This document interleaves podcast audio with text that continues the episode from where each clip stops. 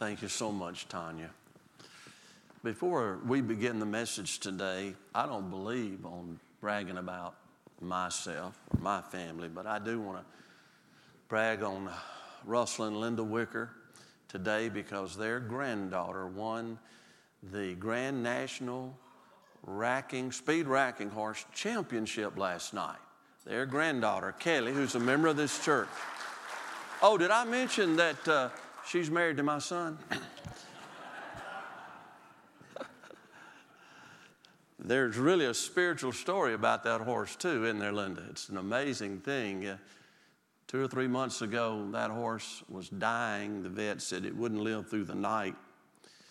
And uh, we went out there and walked around that round pen seven times. And on the seventh time, we shouted praise and glory. And I said, Fury, you're not going to die. And she looked at me like, Yes, I am too. but anyway, to the vet's amazement, the Lord did raise up that horse. And that horse, I mean, that was at the point of death. The, the vet was out there, I think, about five or six days in a row. And it was just pitiful just to see a horse laying on the ground like that.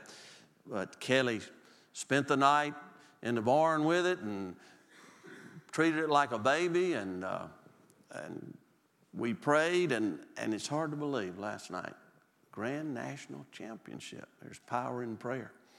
Okay, so if you're having trouble with your child, walk around them seven times and then bop them on the head. Why suffering? About a week ago, some nut, and I understand the death toll now is 59 people were killed at a country music festival. Some were Christians, some weren't Christians, but if they liked country music, they probably all were pretty good folks, don't you think? Why? Why? There was an atheist spared, there was a Christian killed. Why? Suffering. Well, I don't claim to have all the answers, but I want to share with you some things that help me when I'm reminded of things like that. First of all, don't blame God. The book of James, chapter 1, verse 13, tells us if any man be tempted, let him not say that God tempted him, because God cannot be tempted with evil, and God tempteth no man with evil. It goes on down to say in verse 17 of James chapter 1 all good and perfect gifts come from above, from the Father of lights, in whom there's no variableness or shadow of turning. God is a good God, suffering's not a good thing. If you have your Bibles, get ready to turn to several passages this morning. The first one is Genesis chapter 1, the second, Genesis 2, and the third, Genesis 3. Suffering started when sin started. It's not God's fault. In Genesis chapter 1, God finishes his creation, and in verse 31, we read Then God saw everything that he had made, and indeed it was very good. God looked at his creation, it was finished, and it wasn't just good, it was very good. That means there was no suffering. There was no sin yet, and there was no suffering. God's a good God and gave us a good, suffering free creation. But since the greatest of all the commandments, according to Jesus in Matthew 22, is to love the Lord your God with all your heart, all your soul, all your mind, and all your strength. Love can't be coerced, love can't be forced. God created man in his own image, and God has volition, and therefore he gave man a choice volition. True love must be something you choose, must be something you commit to. It's not to be put in you like a robot, then it wouldn't be true love from you. So God gave man a choice. Verse 16 of chapter 2 in Genesis. And the Lord God commanded the man, saying, Of every tree in the garden you may freely eat, but of the tree of the knowledge of good and evil you shall not eat, for in the day that you eat of it you shall surely die. Die equivalates with suffering. Some folks say, Well, why did the Lord have to put that one tree in the garden? I've got a bigger question. Why only one tree? There were hundreds of beautiful trees, hundreds of trees with wonderful, delicious fruit that you can't imagine that tasted so well. Why did he just put one tree? Because he's such a gracious God. Just one tree in need of all the others. But he gave man a choice. Chapter 3 Satan came through the serpent and tempted the woman in verse 6 of chapter 3. So when the woman saw that the tree was good for food, that it was pleasant to the eyes, and a tree desirable to make one wise, she took of its fruit and ate. She also gave to her husband with her, and he ate. And you know the result. They became ashamed. And they began to die physically. Suffering now had entered the picture. Decay had entered the picture. The second law of di- uh, thermodynamics things decay, run out, run down, now enters the picture. Spiritual death, a separation from God, happened immediately at that time. So God comes looking for them and they're hiding, and God confronts them. And the man said, when the Lord said, Why did you do this, Adam? The blame game. He said, The woman that you gave me. He's really not just blaming the woman, Eve, he's blaming God. If you wouldn't have given me this woman, Lord. Well, then the woman blames the serpent, and then the serpent, after him, God deals with the woman and Adam. Well, just skip down to it. Look at chapter 3. We're talking about the beginning of suffering, the source of suffering, the origin of suffering. Verse 14 of chapter 3 So the Lord God said to the serpent, Because you have done this, you are cursed. Wow, first time the word curse appears in the Bible. We now live in a sin cursed, suffering world. Then he deals with the woman in verse 16, and he says, We won't read all of it, I will greatly multiply. Wow, he didn't just say, You're going to suffer. I will greatly multiply your sorrow. Then he comes to the man in verse 17, and to Adam he said, Because you have heeded the voice of your wife and have eaten from the tree which I commanded you, saying, You shall not eat of it. Cursed, there's that word again. Cursed is the ground not for my sake, it's not my fault, but for your sake. It's because of what you've done. You've chosen to turn away from my love. You've chosen to turn your back on my plan for your life. You've chosen to follow self, sin, and Satan because of what you've done. In toil you shall eat of it all the days of your life. Both thorns and thistles it shall bring forth for you. In the sweat of your face you shall eat bread till you return to the ground for out of it you were taken, for dust you are, and to dust you shall return. Romans 5 12 sums it up. Wherefore, by one man sin entered the world, and death, death is just the ultimate end of suffering, end of suffering. Wherefore, as by one man Adam sin entered the world, and death by sin. So death is passed on to all men for all of sin. Don't blame God. I may not understand I don't understand everything about suffering. You know, when Job confronted the Lord about his suffering, when he finally shut up, God never answered his question why he was suffering. You know what God did? God began to tell Job about his glory and his greatness. And that his, now this is in Isaiah, but it's summed up in Job too. His thoughts are so much higher than our thoughts, his ways than our ways. He's incomprehensible. And when he quit, Job didn't even ask why anymore. It's like a little child doesn't understand why a parent's going to carry that child to the doctor. But the child knows the parent loves them. And I know any God that sent his son to die for my sins loves me amazingly, like we sang a few moments ago. I know that. I don't have to have all the whys right now because I know God loves me. But even though we may not have all the whys, don't blame God. God's a good God. God didn't create suffering. Suffering is a result of mankind's sin. Plain and simple. I've told this before. I'll tell it again. I mean, what can you do? Fire me?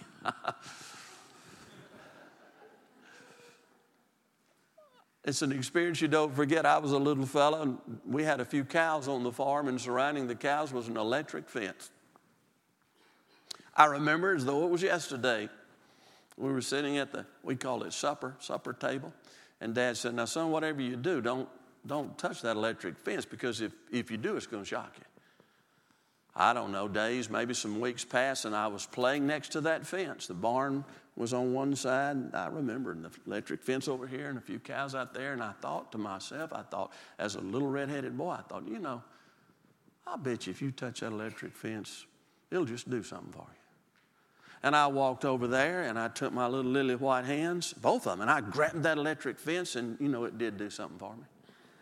My red hair was probably redder than it's ever been, stood up straighter my head than it's ever stood. It shocked the daylights out of me. Now, could I go to my dad and say, Dad, it's your fault that I suffered? No, it's not his fault. He told me not to do it. He told me if I did do it, it was going to hurt. The only one to blame was myself.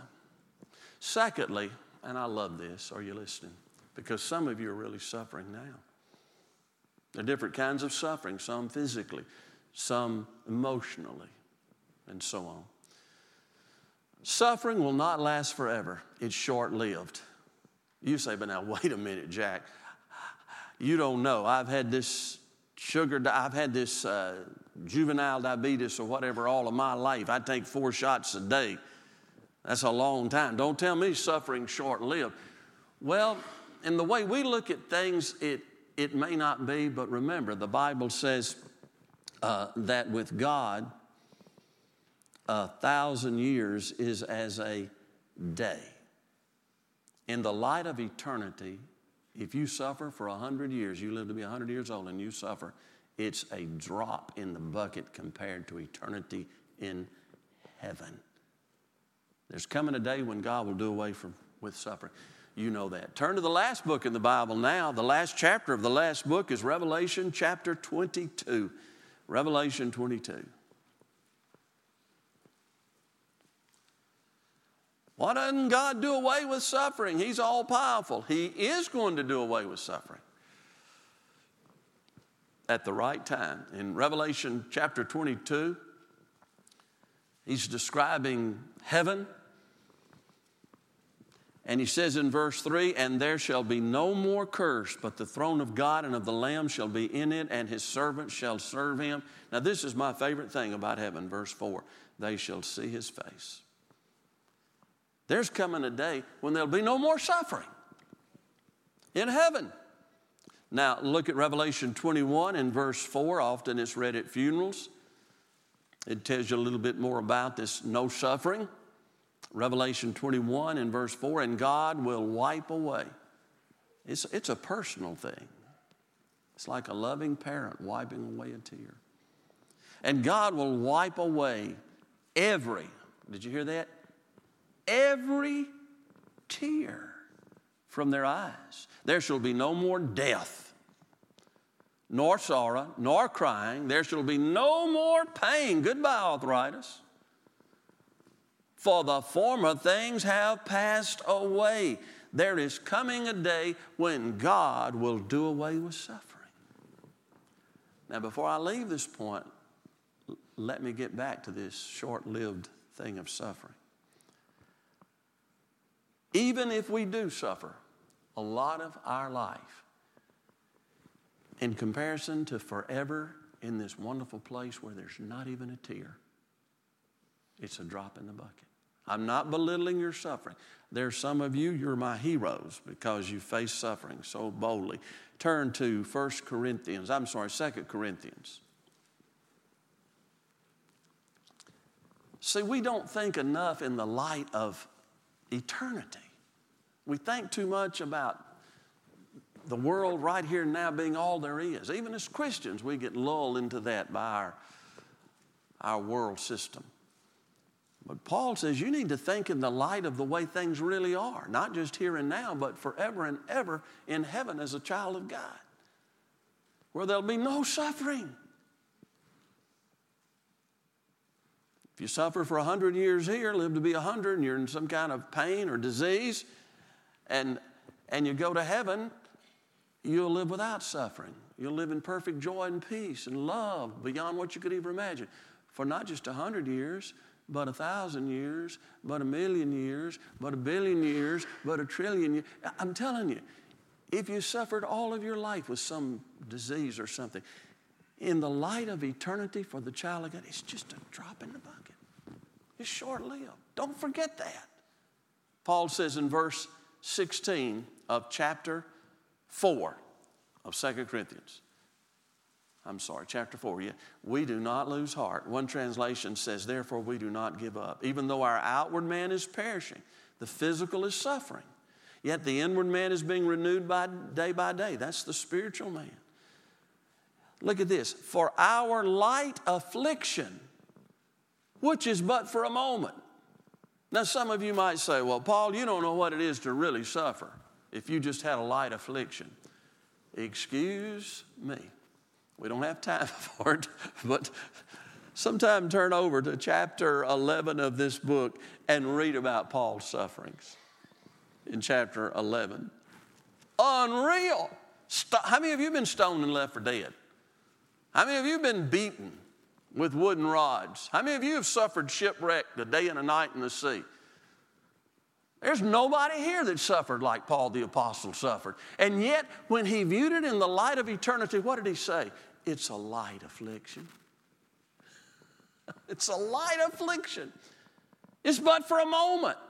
It's working for us a far exceeding and eternal way to glory while we do not, here's the key, here's the secret, we do not look focused at the things which are seen, the right here and now, but at the things which are not seen, for the things which are seen are temporary, but the things which are not seen are eternal.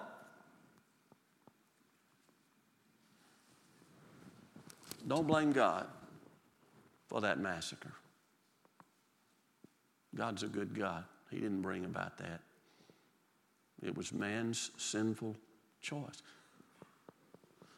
Look at the great sinner that did that shooting, murderer that he was. Don't blame God and remember, in the light of your glorious forever future, it's just for a moment. Hold on. Don't get bitter. Don't give up. Be faithful. Be courageous. Now, the last thing I share with you God uses suffering in the meantime. No, God is not the author of suffering, but God uses suffering. The famous verse, Romans 8 28. And by the way, you know Romans 8 is about suffering.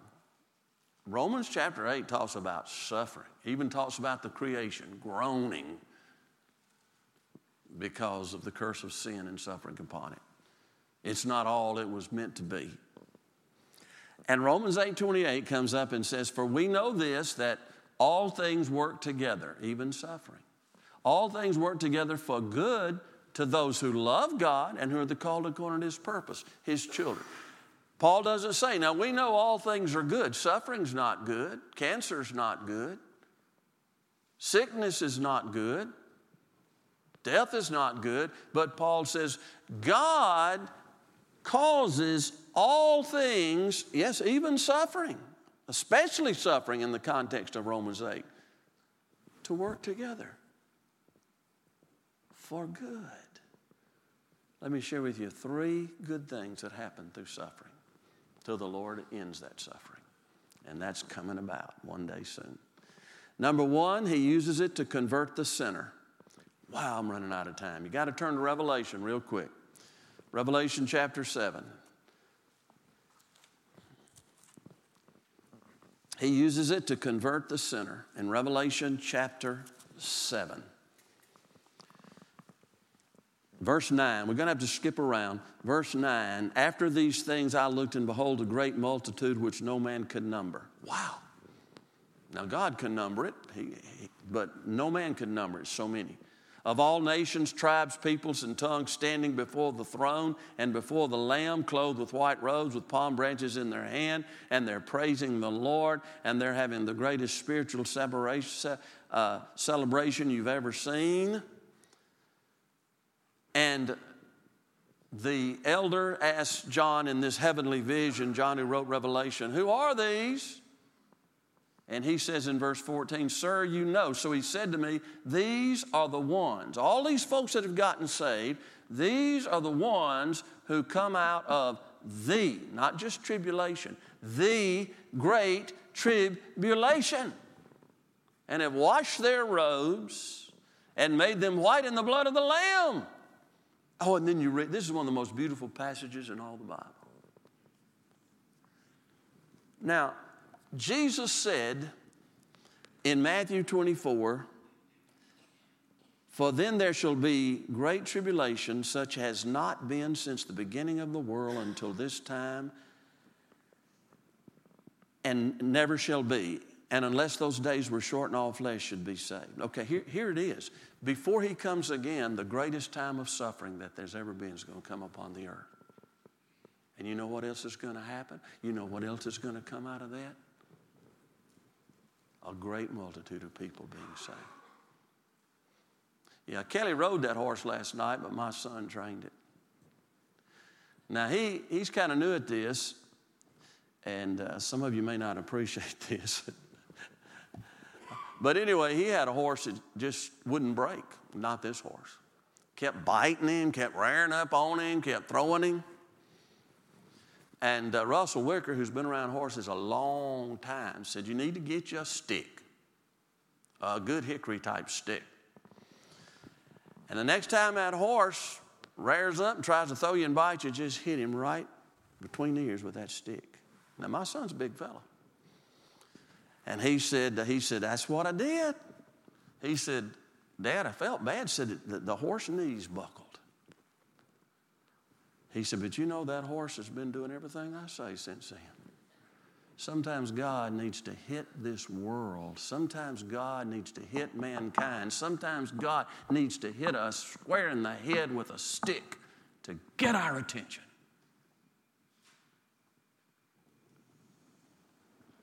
If nothing else, what happened last week ought to cause us to realize but for the grace of God, we could have been there. But for the grace of God, a terrorist nut could pull in here today. Thank God we've got a wonderful security outfit here, thanks to John Johnson and the Lord. I feel better than I ever have. But it ought to remind us we're going to die. Are we ready? We need to make sure we're saved. So God uses suffering to convert the sinner. Secondly, to conform the saint. Uh, Romans 8 28. Remember, it said all things work together for good to those who love God and call according to his purpose. Don't look, miss out on 29. It tells you his purpose. For whom he foreknew, he also predestined to be conformed to the image of his son. I think Jeff shared this wonderful illustration a while back about a great sculptor he was known throughout the world. He could take a, a huge stone and just sculpt it into an individual, and it looked so much like them. It looked lifelike. And they asked him his secret. He said, Well, I, I, want I envision the person that I want this statue to look like, and then I chip away every bit of this rock that doesn't look like that person. God has predestined us to look like Jesus. That's why ultimately at the rapture, the Bible says we shall be like him. We won't be him. We're going to be like God accomplishes what he purposes like that. But right here and now, he's constantly working on each of us, chipping away things that are unchristlike, and it hurts. So he uses suffering to convert the sinner and to conform the saint into the likeness of Jesus. And then lastly, to convey his glory. Now, there are a lot of subpoints under all of these. I'm just mentioning three main areas to convey his glory. In John chapter 1, glory means God's greatness and manifested perfections. In chapter 1 of John, verse 1 and verse 14, in the beginning was the Word, and the Word was with God, and the Word was God, and the Word became flesh and dwelt among us. That's Jesus. And we beheld his glory the glory of the only begotten of the Father, full of grace and truth. If there would have been no sin, there would have been no suffering, but there also would have been no Savior. Folks, when I look at Jesus Christ in his birth, life, ministry, and especially his death, whew, what a God. Glory to God. Look at the love on the cross. Look at the holiness that would, that would demand that the sinless Son of God die and suffer for us. Look at the justice. Sin must be judged. God can't just say, Well, I'll forget about it. He's just, He's holy, He's love. On and on we could go. But suffering can be used to glorify the Lord. That's why I say my greatest heroes of the faith in the ministry are Christian people who lose loved ones, Christian people who hear you've got cancer, Christian people who suffer, and yet they keep loving Jesus. And they send the message I don't just love the Lord for what He does, I love Him for who He is. Amen. That's the testimony the world needs to see. So I close where I began with that Las Vegas massacre. Sonny Melton, 29 years old, registered nurse from Big Sandy, Tennessee. I think the body came back yesterday to Tennessee.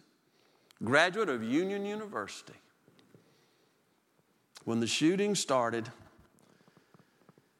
he covered his wife of only a year, I think.